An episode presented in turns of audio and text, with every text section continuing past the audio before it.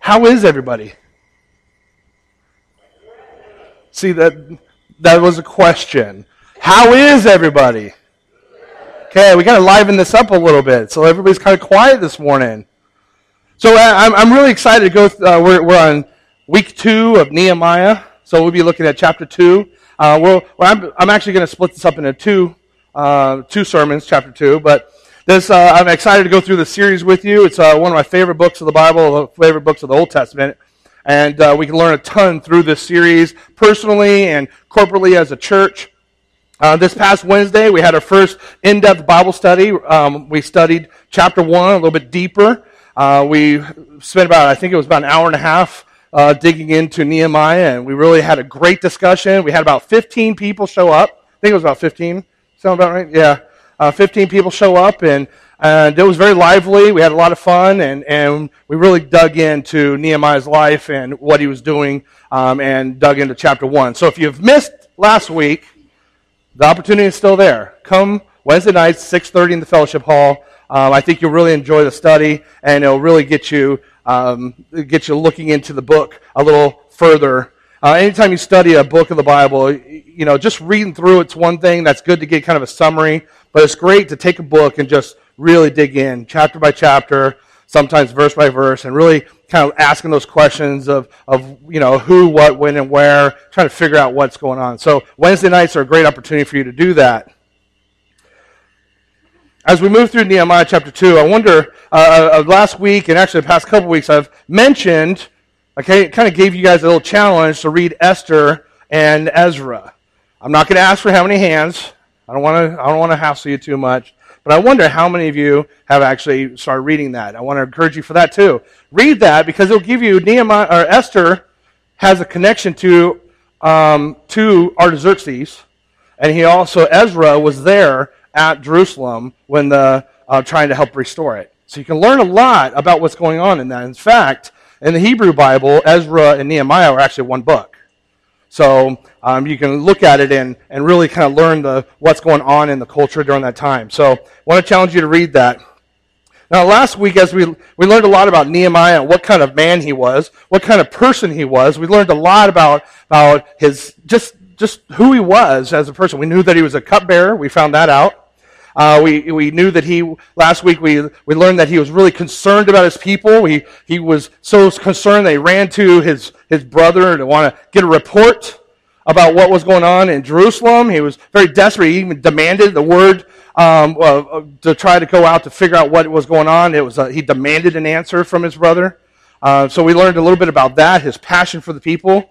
We learned about his character uh, or God's character, his, how he viewed God, God's character and how he viewed um, God as, uh, as a holy, awesome God, and how great God was, and we learned a little bit about that. Um, we learned about how he approached sin and how sin was, uh, he, he confessed his sin regularly, and it was very important to him, but he also confessed Israel's sin, and he, and he put, put himself in that, his rebellion. So he, he, he acknowledged not only Israel's rebellion, but also his own rebellion. So um, we also learned that he gave confidence to God's promises. Uh, we, and, and we also learned that he was committed to being involved. At the very end of the message and end of that chapter, he was very committed to doing something. He wasn't just praying, he wasn't just doing this or that. He was committed. He wanted to make a difference. He wanted to serve God. He wanted to help his people. So, learning about Nehemiah last week, we learned a lot about him as a person, what kind of character he is. This week we're going to look a little bit. We're going to go a little bit further, and and and the, the moving on to the story. Uh, we we he, Nehemiah didn't just rely on him being a cupbearer or his status or his resume. I mean, he, this was a prominent position. He didn't rely on that. He could have just sat around and and and did nothing and just prayed. But he and he and he had the status, this great job, being like the president's aide, that sort of thing. He lived in the palace got all the fine foods. But, and he could have rested on that, but instead, he, he took this time and he wanted to get involved and, and, and, uh, and get involved outside of that, uh, of just being a cupbearer. He had specific tools, as we will see, he had specific tools that he used to uh, to take care of the tasks that were in front of him. So he moves on and he, he's about, he's praying and all this stuff. And then at the very last part of chapter one, he makes a mention about this man. Give him success in front of this man. And that man was the king. That's what he's referring to. So now we're in, we're moving on to chapter two, and and uh, and Nehemiah got out his tools so he can handle the task in front of him. And in verses one through ten, we see that Nehemiah used five specific tools to accomplish and and and move forward. He had five tools he used in his arsenal, okay, in his toolbox, and we're going to look at that today. Next week, we're going to look at the five tasks that he did. So first, he had the tools to accomplish certain tasks.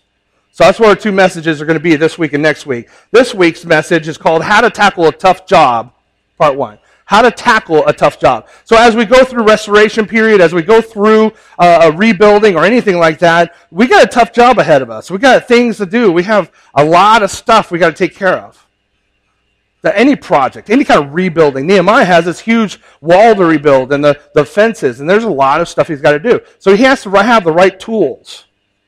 You know, I, I always enjoyed building with my hands. When I was a kid, I went through, uh, I was the, shop, the wood shop kid at school. I was in all the wood shop classes. I was in auto body or um, auto body class, auto mechanics class.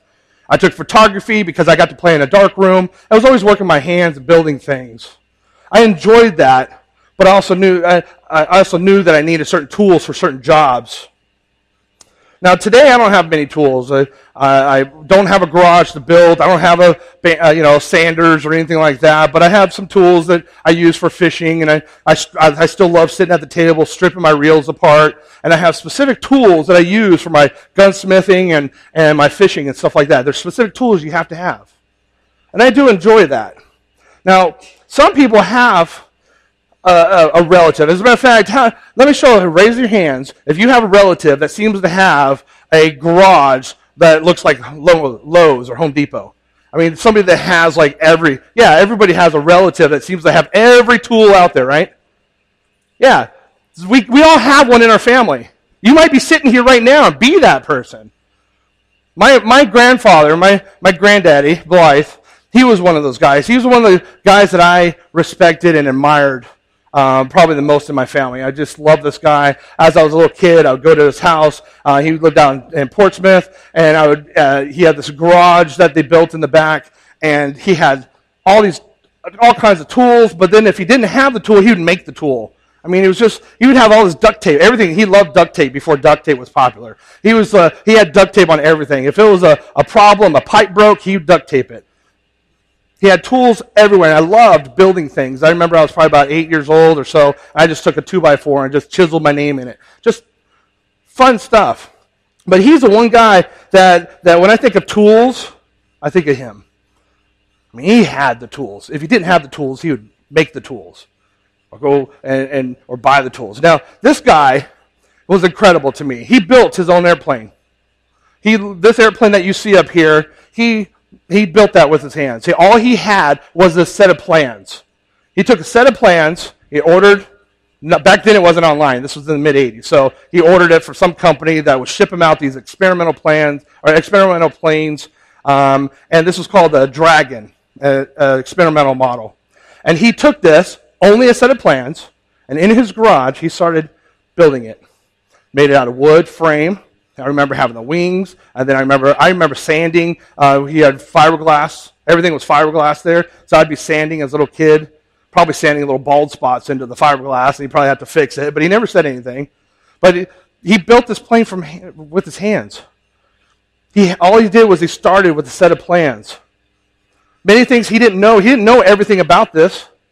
He didn't know everything about the plane. He, he had his pilot's license. He knew how to fly, but he didn't know everything about this. But as he went along, he started learning. He started learning how to do certain things, how to do fiberglass work, how to glue joints together a certain way so they're strong. He didn't have every tool that he needed. But as he got the tools, or as he needed a tool, he either built it or he bought it. He didn't have all the tools. He was patient. Took him, I think, two or three years to build this in his garage. He had a vision. He knew what he wanted. He saw the, the, the picture of the plane. You know, somebody, there was one guy that had one, had this lightning bolt on it. I think that was the advertisement. I mean, he saw the plane done, and he had this vision of what he wanted. He saw the end result. He saw what he wanted to have. And he believed he can do it.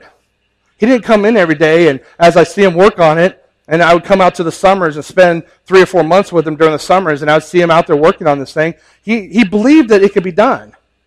He didn't just stand it and go, oh, I hope it will happen someday. No, he believed. He's like, you know what? I'm working towards something. I believe this is going to happen. I believe I can build an airplane in my garage.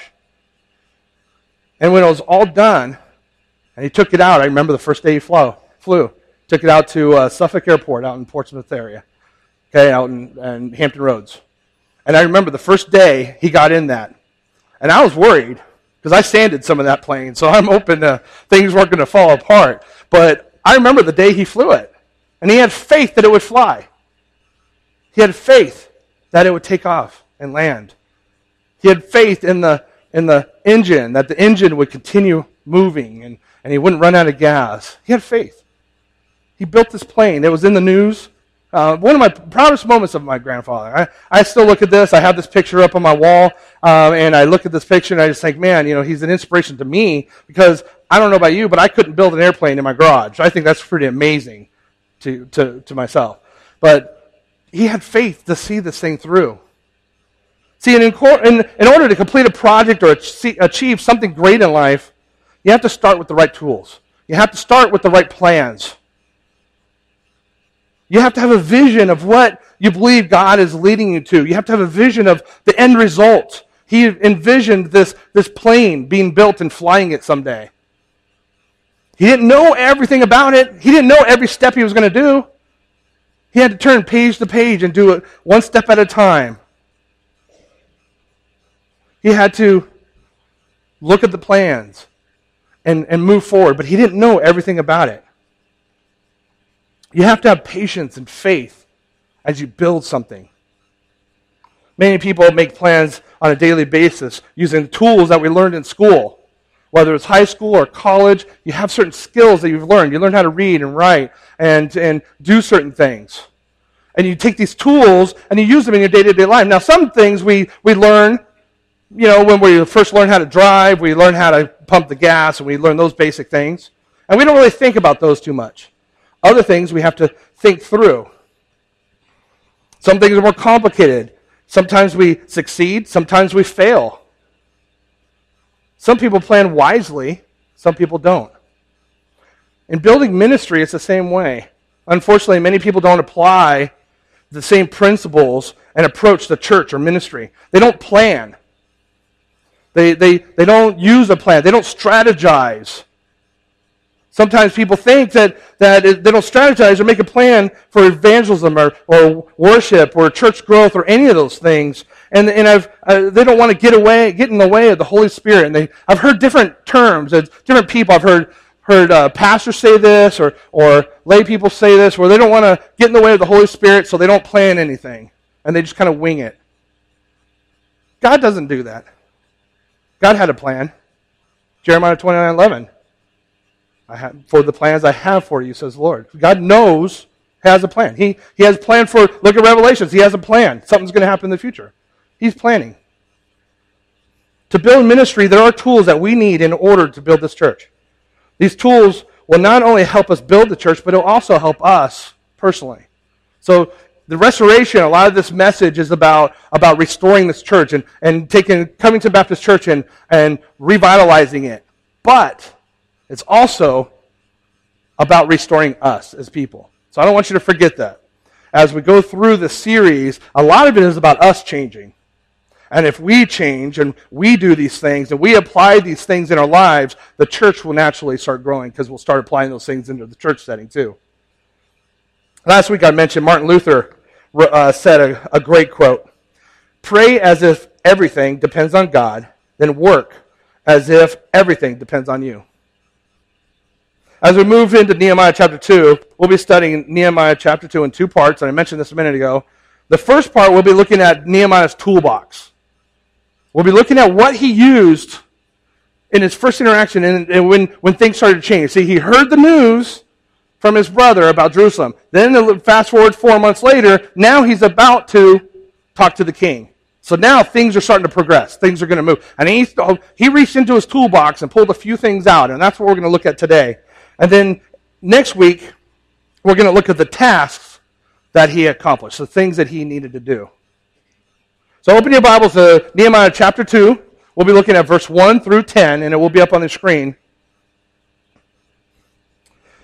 In the month of Nisan, in the 20th year of King Artaxerxes, when wine was before him, I took, the, I took up the wine and gave it to the king. Now I had, been, I have not been sad in his presence. And the king said to me, Why is your face sad, seeing, that, seeing you are not sick? This was nothing but sadness of the heart. Then I was very much afraid, and I said to the king, Let the king live forever. Why should my, why should not my face be sad when the city, the place of my fathers' graves, lie in ruins, and its gates have been destroyed by fire? Then the king said to me, What are you requesting? So I prayed to the God in heaven and said to the king, If it pleases the king, and if your servant has found favor in your sight, that you send me to Judah, the city of my father's graves, and that I may rebuild it. And the king said to me, with the, the queen sitting beside him, How long will you be gone, and when will you return? So it pleased the king to send me when I had given him a time. And I said to the king, If it pleases the king, let letters be given to me to the governors of the province beyond the river, that they may, may let me pass through until I come to Judah, and a letter to Asaph the keeper of the king's forest, that he may give me timber to make beams for the gates and the fortress of the temple, and for the wall of the city, and for the house that I shall occupy. And the king granted me what I asked, for the good hand of my God was upon me. Then I came to the governors of, the province beyond the river and gave them the king's letters. Now the king has sent with me officers of the army and horsemen. But then Sanballat the Horonite and Tobiah the Ammonite servant, Ammonite servant heard this. It displeased them greatly that someone had come to seek the welfare of the people of Israel. Let's pray. Father God, as we open up your word, as we look at Nehemiah and his first interaction with the king and, and his travels, Father God, open our hearts and our minds to your word and teach us what you'd have us learn. We ask the Holy Spirit to be here and guide us during this time. We love you and we praise you and we just want to seek you first above all else. In Jesus' name, amen. So the first toolbox or the first tool that Nehemiah pulls out is patience. Patience. And we see that in verse 1. He was a man of decisive, uh, uh, decisive action, and he was truly a man of prayer. He was a prayer warrior. It was natural for him to give to ask God for immediate opportunity to seek to uh, speak to the king. He, he went to God and asked him for an opportunity for these things. And he was, he was in, in, in desperate prayer. Remember, in the very beginning, in chapter 1, he went, he heard what happened with Jerusalem, and he went into prayer. As time goes on, as you looked in the very first, um, in, in chapter 2, verse 1, it says in the month of Nisan, well, if you look at that, and then in chapter 1, it has a, a, a Chislev is the other month. That's actually two separate months, and they're about four months apart. So he's been in prayer for quite a long time. Now he is asking God to give him an opportunity, and he keeps praying for this. God, give me an opportunity to talk to the king. And he's a man of, I mean, he's, he's dedicated to prayer. But he's also very patient in waiting for the Lord. He's patient as he goes through these things. He didn't just rush out to do it his way. He was patient with the situation. He probably wanted to. He probably wanted to get on a horse and run to Jerusalem right then and there. But that wouldn't have been wise. He didn't have any resources. He could have, all kinds of things could have happened. He couldn't, as he passed through the different territories, the governors could have arrested him. I mean, there are all kinds of things could have happened. But he didn't do that. He waited on God. And he waited patiently for God. Hebrews 6:12 says, "Imitate those who through faith and patience inherit what is promised." Nehemiah could have tried to do it his way. Instead, he waited and prayed. How many times have you asked God for direction? You can raise your hand if you want. You don't have to.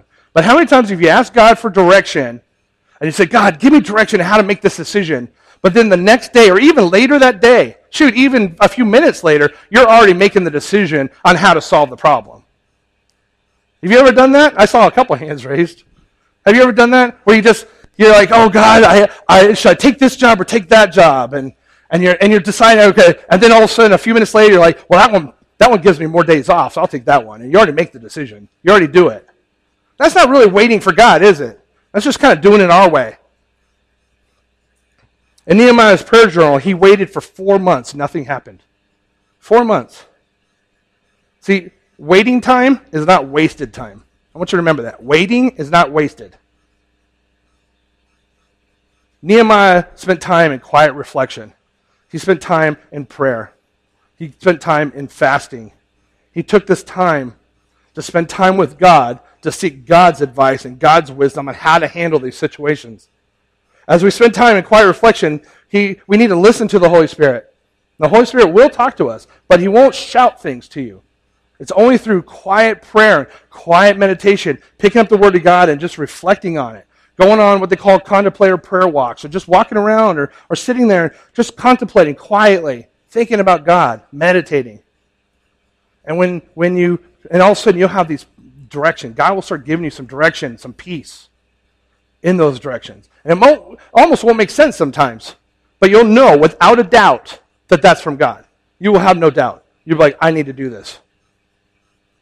When I came, when I was candidating here, before I actually did that, when I was contemplating on should I apply for this job, I, I went to the website and reviewed some things. I'm like, no, that's not really me. Okay, so I dismissed Covington Baptist Church at first. But then, as I went back and started looking at jobs again, because I knew God wanted me to come back to Virginia. I knew that. In my prayers, I knew without a doubt. But then I found Covington again. I've told this story before where I found Covington again, and something told me, it was like this, this urge, I needed to look further. So I started reading the 2020 vision. I started reading a little bit more, and I knew without doubt that I needed to apply for this job. That was from listening to God. That's from quiet reflection. That's from prayer. See, on the surface, I don't know if I would have applied for the job or not. But I knew God wanted me here. And look where I stand today. That's because we listened to God. God wants each of us, each of us to get real familiar with this tool. And because we're going to have to use it a lot. Patience, waiting for God, looking at God. See, there's going to be, a, as we restore, as we work toward restoration here, as we work toward restoration as a church and, and, and restore people to a, a strong, vibrant walk with God, we're going to have some, some difficulties. We're going to have some challenges we're going to face. I'm not going to sugarcoat this. We're going to have some hard times. Because anytime we work for God and we start working toward God, we're going to be faced with different things. And the only way we're going to get through it is if we go to God in prayer and we listen quietly and we see Him. And we see God working and we follow His direction. We're going to have people that are going to be that are going to oppose what we're doing. They're going to complain. They're going to criticize. They're going to complain with, with me wearing a short sleeve shirt and not a tie and a jacket. We're going to have that. We're going to have people that, that are going to complain because somebody's wearing jeans to church. We're going to have complaints about maybe my preaching. Maybe my preaching is not what they're used to. Maybe I'm not too fire and brimstone like or something. And they're going to complain about that. They're going to complain about changes. They're going to be complain uh, that we're not friendly enough. Or then we're going to uh, we'll get complaints when we are friendly. They're going to complain about being too friendly. See, we can't please them all. We're going to get that as we work toward God. People are going to oppose us. We're going to have those challenges. There's going to be people that are that are going to have serious difficulties with change. They might want the church to grow, but they want it to grow in their way. And so they have difficulties with certain things. And that's going to create challenges to all of us here. It's going to create challenges to the leadership. It's going to create challenges to other people in the congregation. See, we're going to have that.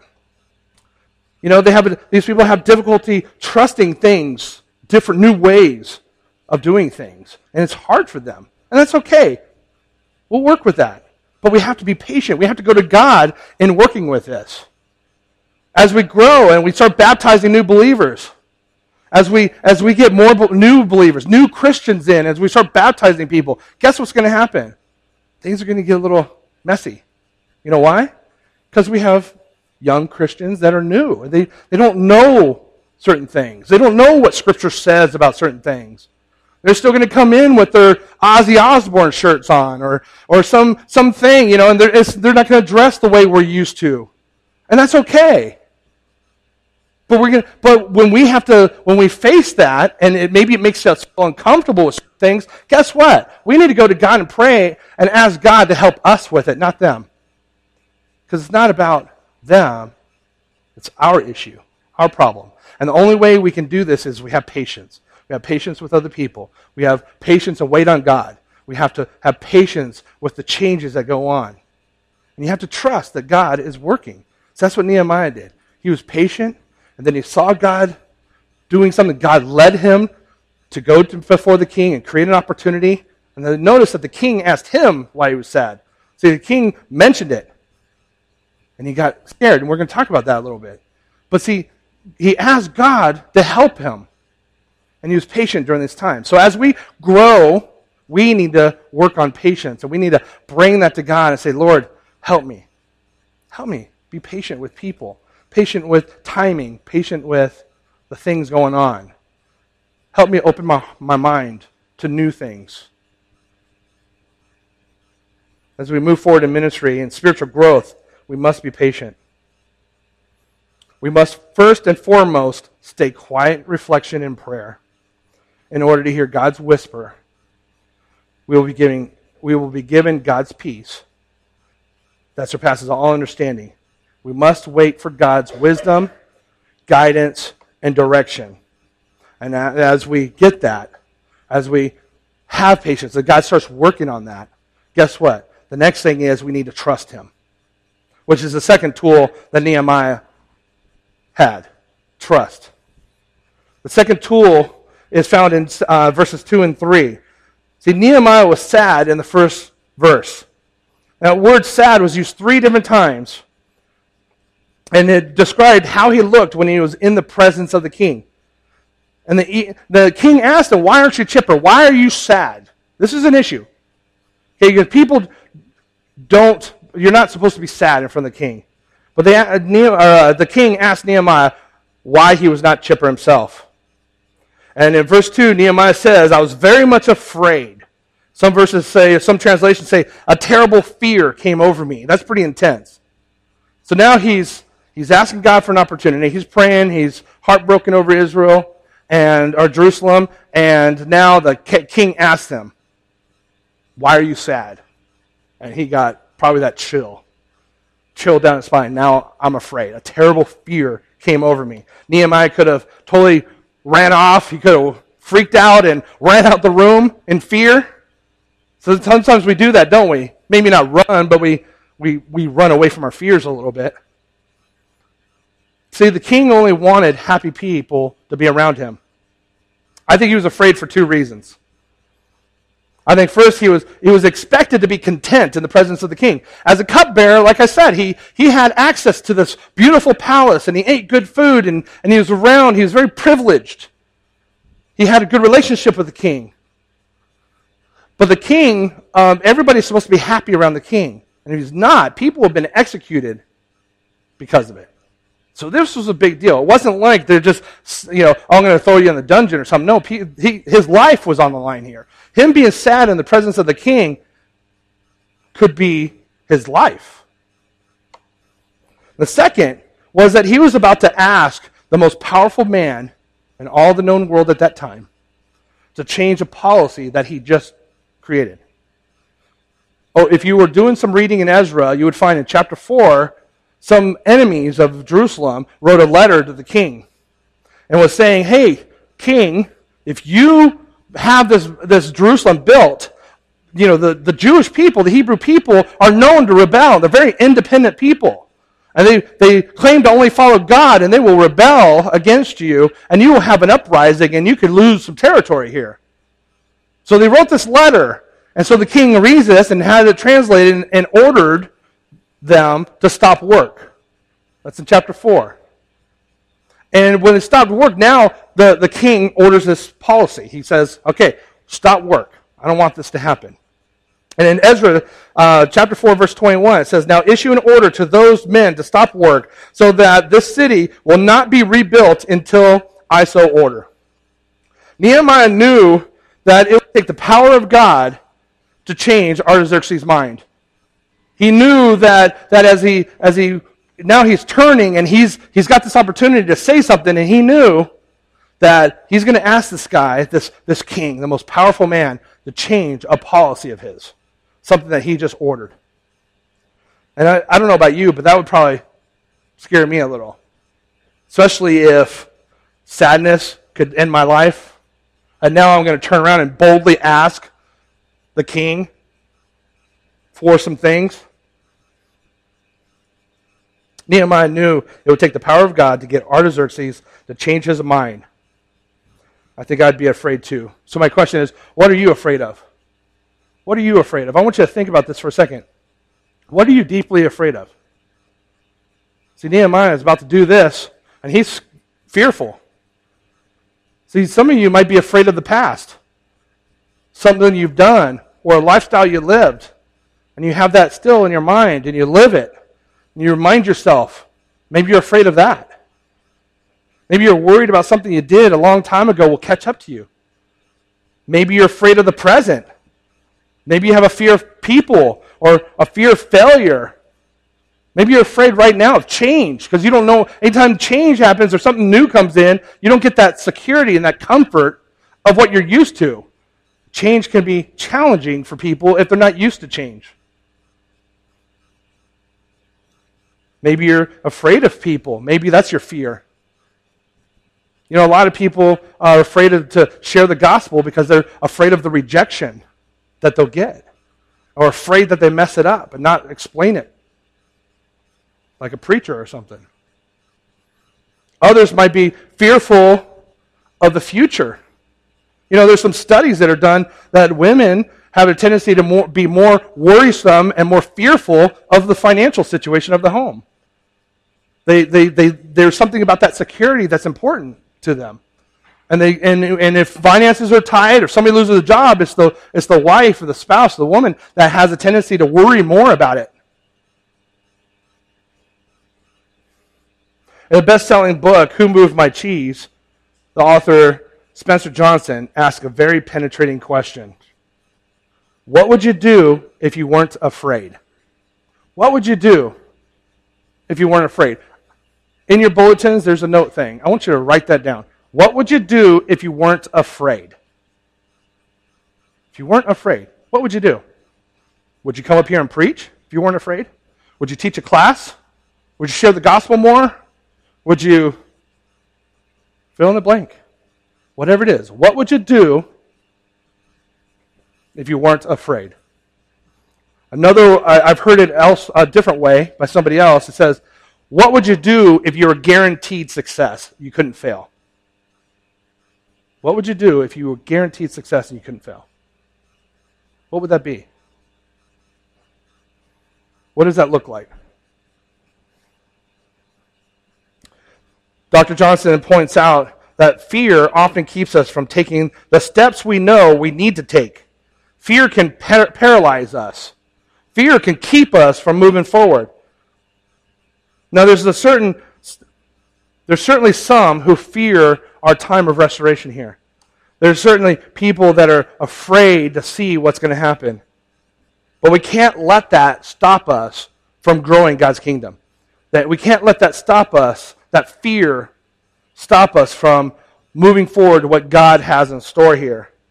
See, fortunately, Nehemiah's faith was greater than his fear. He was, he, he, he was afraid, we see that, but yet he still moved forward. He still moved on to talk to the king. He did the right thing because he believed in the promises of God. He believed in who God was. We established that in chapter 1. He knew exactly who God was. He loved God and he respected God and he knew that he was awesome and great and he believed that God can provide. And the fear, he set the fear aside and he moved forward with trust, trusting God and that God will uh, lead and provide whatever is needed. Notice what happened. In that verse, it says, I was very much afraid, but I said. See, it didn't stop him, it moved him forward. Instead of paralyzing him, fear propelled Nehemiah into action. Months of prayer had prepared him for these crucial minutes. Courage filled him when he realized it was no longer possible to hide his grief. He affirms the king at first. He says, Long live the king. Long live the he's, he's praising the king. He's showing his loyalty by that. But then he goes on in verse 3. He explains why he was sad in verse 3. He says, Why should my face not look sad when the city where my fathers are buried lies in ruins and its gates have been destroyed by fire? Did you notice that he never mentions the city itself? He doesn't say Jerusalem, he just says the city of my fathers. Jerusalem's history of independence might have turned the king's thoughts toward a political thing. But instead, he pulled on the heartstrings. He, he, he mentions the matters of the heart, his, something that was important. See, instead of going political, he chose a personal route that usually is the better choice. Nehemiah did what he said was, I want to honor the burial place of my fathers. I want to honor my ancestors. Nehemiah's fear could have led him to be timid. See, the Persians respected the dead too. They had a deep appreciation and, and respect and reverence for the dead. They valued that. And they valued the heritage. And they still do to this day. Their, their uh, uh, genealogy is very important to them. And see, so what Nehemiah did, knowing this, he went straight, he didn't go into Jerusalem or this or that. He he went right to something that was important to the king, too matters of the heart. He wanted to honor his forefathers. Instead, instead of letting his fear take over and let him be timid and back away, instead, he used the tool of trust very effectively. Nehemiah was patiently waiting on the Lord, and he trusted God's providence. He trusted God, God would provide guidance. He trusted that God would provide wisdom and timing. And then, after he, so he had patience, now it's the trust. And then, as soon as he turns and, and he goes to continue the conversation with the king, he does, he pulls out another tool. And that is a tool of prayer. In verses 4 and 5, Nehemiah pulls out another well used tool, a tool that he used all the time and he did a quick prayer right to the Lord. And verse 4 begins with a direct, direct question from the king What do you want? So think about the situation here. The king, Nehemiah, is a cupbearer. He's sad in front of the king. He has fear because the king recognizes he's sad. So he's, well, why shouldn't I be sad? My family, the, the place of my forefathers is destroyed. And then the king goes to say something. He says, well, what do you want?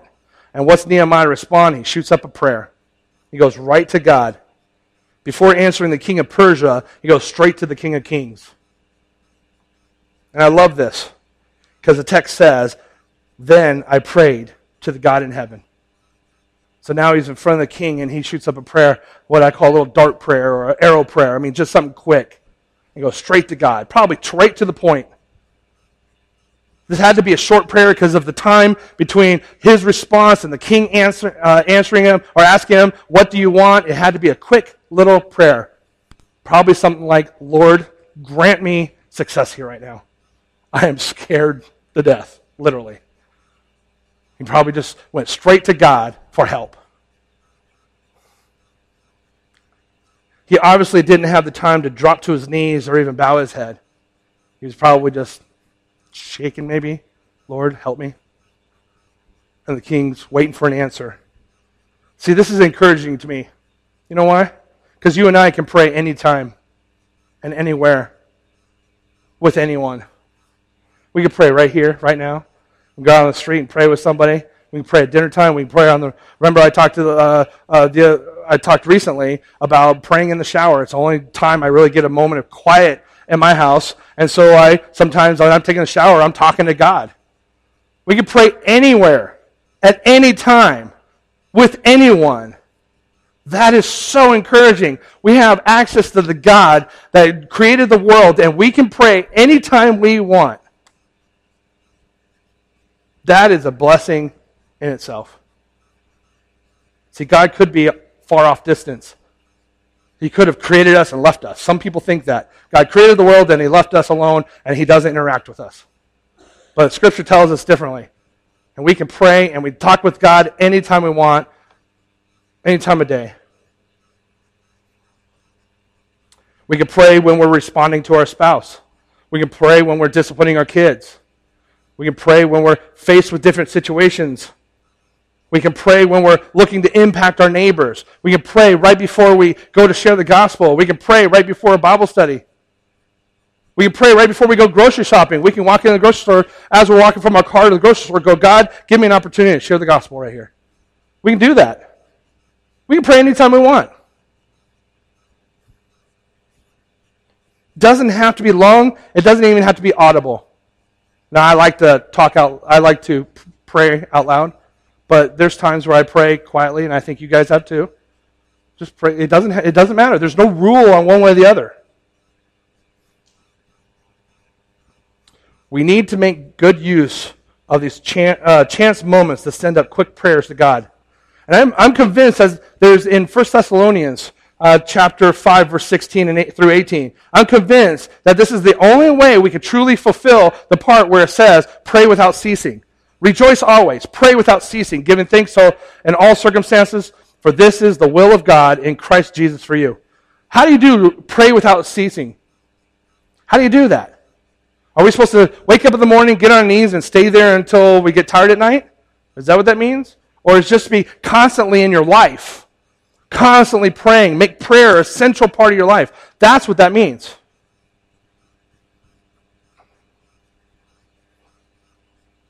Nehemiah wanted, waited for the Lord, sought his wisdom, trusted God to fulfill his promises, and trusted God. And he shoots up a prayer, and then he goes into the next tool that he used, and that was planning.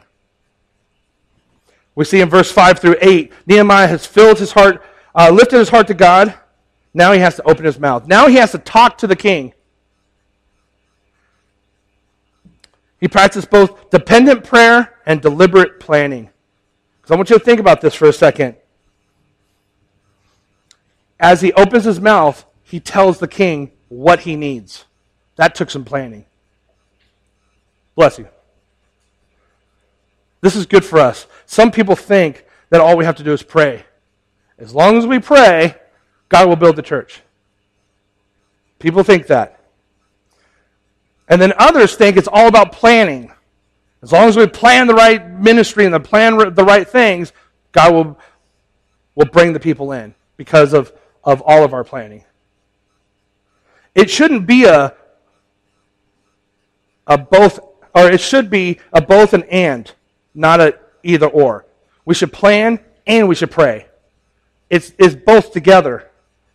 We are called to plan and pray, to worship, to work, to make requests, and fill out requisitions. Nehemiah did his homework. He didn't sit around all day praying. He was a man of action. He worked, he prayed, he planned. He figured out what would be next, what he would need. He figured out the letters that he would need. He talked about the forest. He figured out exactly what he needed. And he didn't limit God in this either. He didn't say, okay, God, uh, well, the minimum I would need would be a couple, you know, couple logs to build, and I could do like really small doors. He didn't do like the minimum. Oh, okay, I'll only rebuild only a few doors. No, he went to, and he planned out exactly what he needed, and he didn't limit God.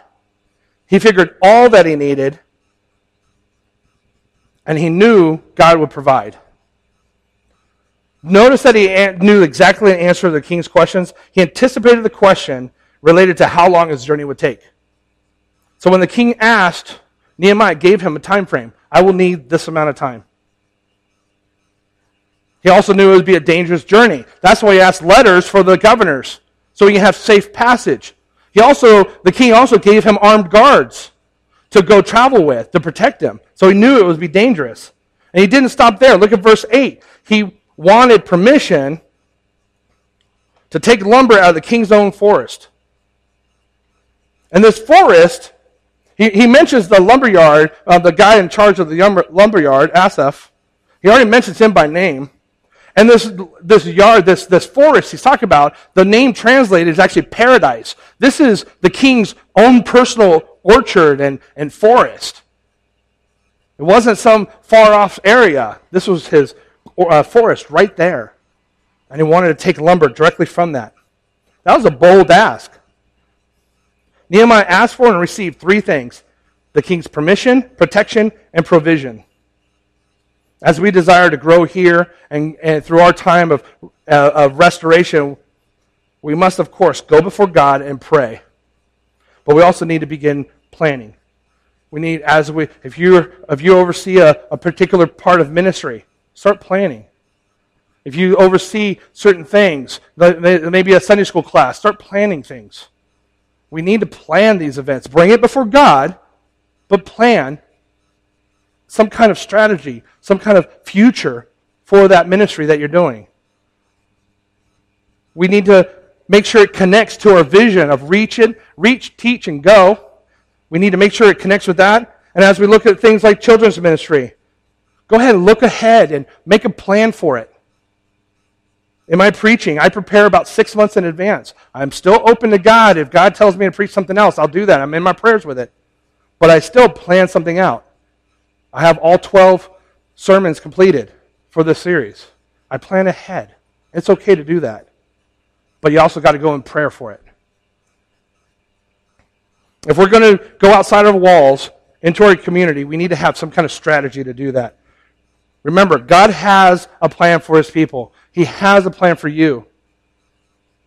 He had a plan for Israel. He has a plan for the future of Covington Baptist Church. He has a plan for your future. And as, as Nehemiah went through this and he told the king, and the king granted these things to him, and Nehemiah got through this situation, guess what he did? He gave testimony that God blessed him. He gave testimony, gave God all the credit for it. He gave God the credit for answering his prayers.